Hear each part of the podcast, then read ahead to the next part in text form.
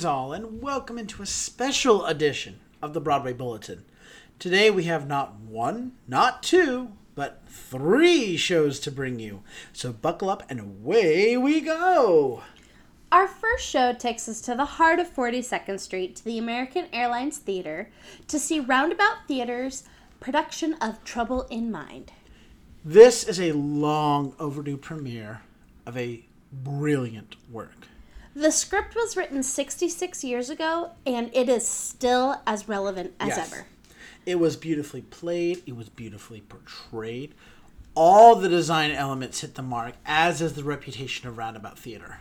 Oh, yeah. The costumes were beautiful and very realistic. Um, The actress who was leading the show, LaChanze, yes. Oh my God. LaChanze was amazing. she really captures the show in the leading role. Oh, yeah. And Oh, she yeah. delivers the point of the show. Yes. Um, and I know, listener, you're probably a little bit confused. We're going to cover all this in our full episode. It's a very important show. Um, but we're going to just cover the small bits now. There are important themes and messages discussed that are relevant, especially today. Oh, yeah. It's a fantastic balance of comedy and drama, of course, heavier on the drama, but again, the comedy really helps emphasize it. And again, there are cold, hard truths that aren't said, but that need to be brought to light, particularly about our industry, mm-hmm. and they're spoken and explored in this particular and powerful work. Oh, yeah. I'm so glad I saw this piece of wonderful theater. Sadly, the show played its last performance on Broadway on January 9th, 2022.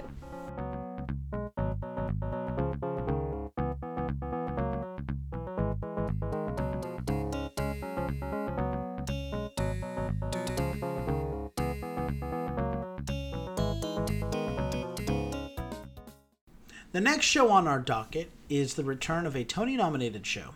Playing a limited engagement at the August Wilson Theater, we attended the return of Slave Play. This was very interesting. Yeah. Not what I thought it was about. No, no, no. Neither neither I thought that as well. Um, it was highly sexualized. Um, I would say it was a very interesting interpretation of racial oppression, racial roles, and systemic racism.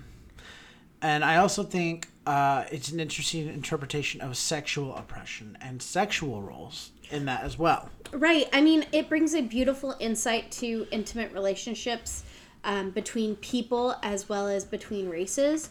Um, it brought up good points about control and race and white privilege. Yeah, it.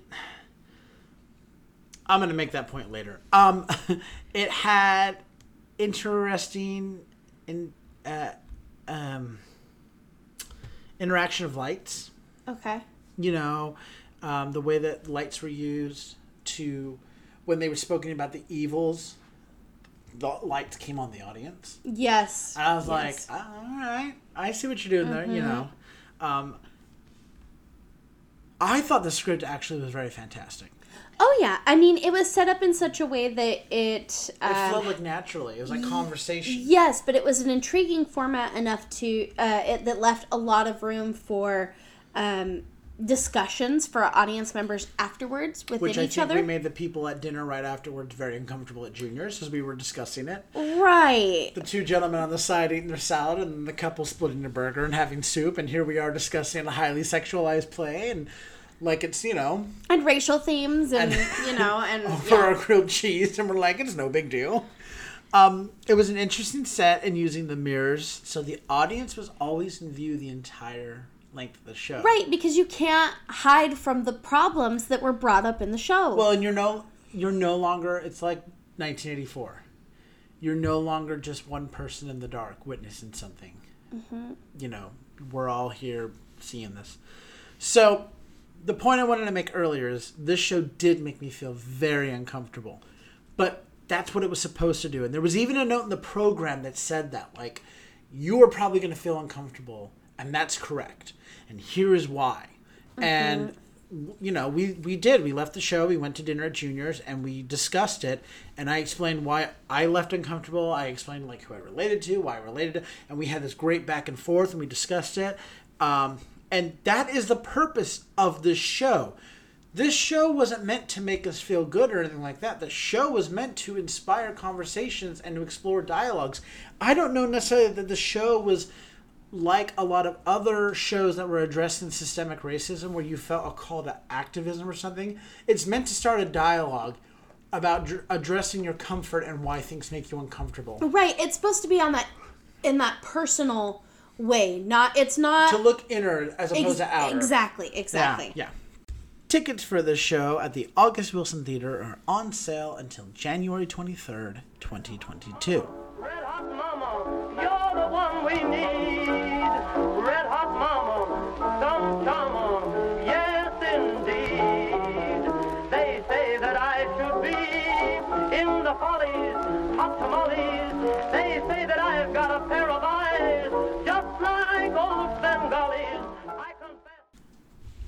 final show on this episode takes us to a new off Broadway theater for us the theater at St. Jean's, where we saw York Theater's Cheek to Cheek. I thought this was an absolutely wonderful evening. Um, I'm a sucker for Irving Berlin, okay? I mean, he's my favorite composer. Well, he's no Gershwin, but um, I we all know that I'm like an 80 year old woman in a 33 year old man's body. Um, and this was a fun show, but to me, this felt more like a concert than like a full on musical, and that was fine. Right, I mean, it was very quaint, and there was a lot of room for growth if they want to. Yeah, the book was more of like a brief history about Irving Berlin's time in Hollywood. Um, I liked how it, it the way it flowed though. Like it didn't feel like a history point. Like and then Irving Berlin went over here. Like the way that they did it, it, it felt alive. Yes. But I didn't feel like there was a lot of like actual book like dialogue between anyone or anything like that. It was just people kind of narrating a timeline, which is fine because what I loved is it. Again, I thought it was kind of a concert, so it broke it up, and I was like, "Yeah, I like this." Ooh, um, the music was amazing. Right, I mean, the vocals on everyone was Oh, just. the singing was blow the roof off good. It hit right where it needed to. Yes, and being in that small theater and having that intimate setting, like there was nowhere to hide anything. And these these artists, the way they performed, I was like, oh, your voices are beautiful. Mm-hmm. Um, the dancing was from another world. It was so good. That tapping was amazing, and and the Astaire, the Fred Astaire and Ginger Rogers dancing was so good. Like it literally was. Co- their famous dance moves were literally copied from their best movies. And Right, like, and they were floating, and it was Oh. beautiful. it was so good. And I remember just like leaving me like, I wish I could tap like that. It was amazing. The set was mostly projections, which in that small space worked perfectly. You Yeah. weren't waiting for these giant set changes. It flowed, it worked great. And then the costumes were gorgeous. I love the form fitting 40s costumes.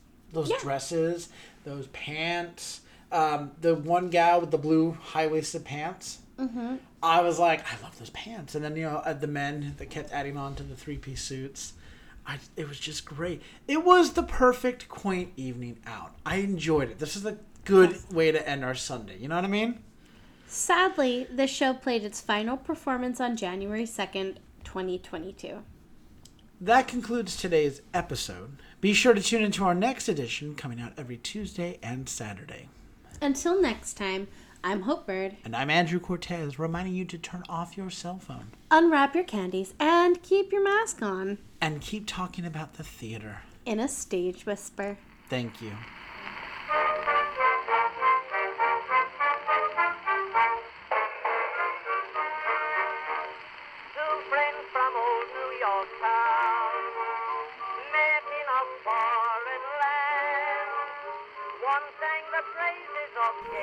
If you like what you hear, please leave a five star review, like, and subscribe. You can also find us on Facebook, Instagram, and Twitter at Stage Whisper Pod. And feel free to reach out to us with your comments and personal stories at stagewhisperpod at gmail.com.